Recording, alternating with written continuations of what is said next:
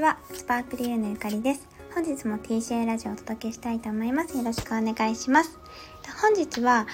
週末企業の3つのステップということで、まあ、副業とか企業に関してお話ししたいと思います。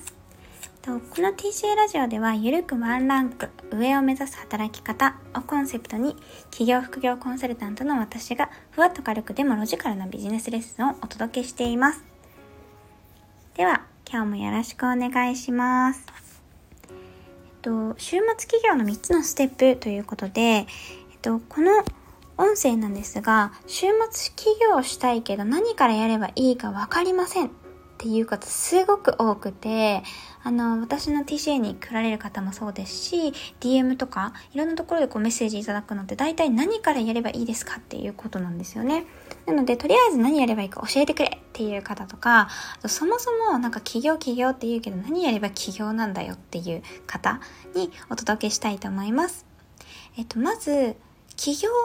何やれば起業かっていう話で言うと、起業届を出せば起業なので、あの、個人事業の開業届を出す。または、ま、法人化し、いきなりするのであれば、法人化するっていう手続きを踏めば、起業と言えます。で、これに別になんかそんなお金が、大きいお金がかかるわけじゃないんですね。法人化するのも20万円ぐらいあればできたりして、で、個人の方は、ただ出すだけなので、本当に手数料、そんな本当に数百円とかだったんじゃないかちょっとごめんなさいわかんないんです忘れちゃったんですけれどもそんな感じですねでなので届け出を出すだけなのであの誰でもできます企業は 本当に誰でもできますで言っても多分その皆さんが知りたいのって届け出を出す方法とかっていうよりは何をやってビジネスを作っていったらいいのかみたいなそういう流れのことだと思うので3つのステップということでお話ししたいと思います。でまず1つ目、やることを決める。2つ目、誰に対してどんな未来を伝えるか決める。3つ目、発信するですね。やることは。で、順番が多少前後しても全然問題はないですね。で、まず1つ目、やることを決めるなんですけれども、これは起業したいって思ったら副業もそうですけど、まあ何やるか決めなきゃできないですよね。たまに結構起業したいっておっしゃっていて、でも何したいかはわからないっていう起業が目的になっている方が結構いらっしゃると思うんですけれども、まあそれ自体は悪いこととは思わないんですけど、なんか起業したいから転職するとかっていう方も結構いらっしゃるんですけど、何やるか決めてない段階で転職しても、なんかその分野で起業するかわからないと、ちょっとなんかもったいないかなって思ったりはしますね。で、なのでまずはやることを決めましょう。で、これ本当に決めの問題なんですよ。ずっとこれが決められなくて悩む方ってたくさんいらっしゃるんですけれども、私も生徒さんを見てきて。なんですが、あの、一回決めて変えちゃいけないっていうルールはないので、まず仮でもいいので決めることをお勧めします。私も一番最初はファッションのビジネスを始めて、ファッションで起業してますけど、まあ、起業って言ってもね、その時もなんか大々的に起業してやるとか思ったんではなくて、なんか流れ的に、あの、お金をいただくんだったら、あの、開業届は出さないと、ね、税金的にダメなので、開業届出して、で、まあ、なので結果的に起業することになったよねっていうぐらいの、本当趣味の延長みたいな感じで最初はスタートしていて、で、ファッションなんですけど、今、このビジネススクール運営してるように全然違う分野で、あの、仕事をしていくっていうことは可能なんですね。なので、別に途中で嫌になったらやめればいいので、まあ私は嫌になったというか、今細々とはファッションも続けてますけども、なんでこのやめることを、あやることを決める？っていうことをまず最初にお勧めします。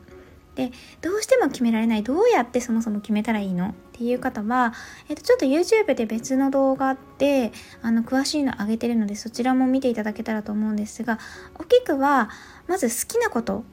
でやるのか、得意なことでやるのか、あの、よく相談に、相談される、求められることでやるのか。あ、これはちょっと求められるっていうのは世の中に求められることですね。でやるのかって、この3つぐらいが、あの、考えるフレームになってくるので、それを活用していただくといいのかなと思います。ちょっと得意と求められるの違いは、得意は今そのもの、スキルがあるっていうところなんですけど、求められるの方は、今あるかないかは関係なく、あの、世間的に求められるものですね。需要が高いもの。例えば今だったら YouTube の動画編集とか、あとは Web マーケティングがわかる方はやっぱり副業市場でも非常に求められているので、まあそういった感じかなと思います。なのでやることを決めていただくと。で、やることを決めるときのフレームは、好き、得意、求められる、いずれかに当てはまる、または全部当てはまるっていうのが理想になります。で、二つ目ですね。誰に対してどんな未来を伝えるか決めるということです。で、これは、うんと、商品の軸にもなりますし、発信の軸にもなるもの、コンセプトですね、ビジネスの。なんですが、例えば、えっ、ー、と、私がやってスパークル U の、あのー、理念は、働く女性をもっと綺麗にもっと自由にというコンセプトがあるんですけれども、まず、働く女性に対してっていうのが決まってるんですね。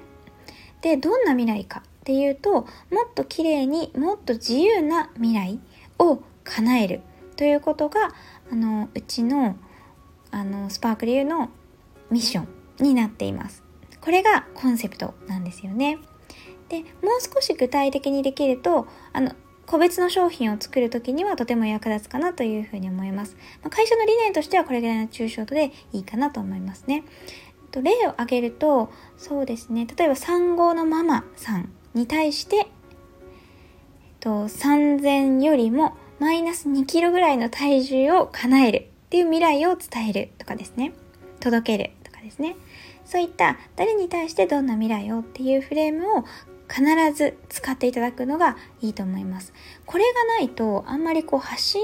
ブレが出てしまったりとか、あと抽象度が高すぎて誰にも刺さらない発信内容になってしまったりするので、この誰に対してどんな未来っていうのは商品を作る上でもサービスを始める上でも発信をする上でもとても重要になってきます。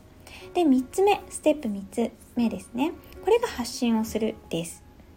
SNS の発信が今はやっぱり主流かなというふうに思うんですが、例えば、え、ー、と、副業をするっていう時に SNS ではなくて、そうですね、うんと、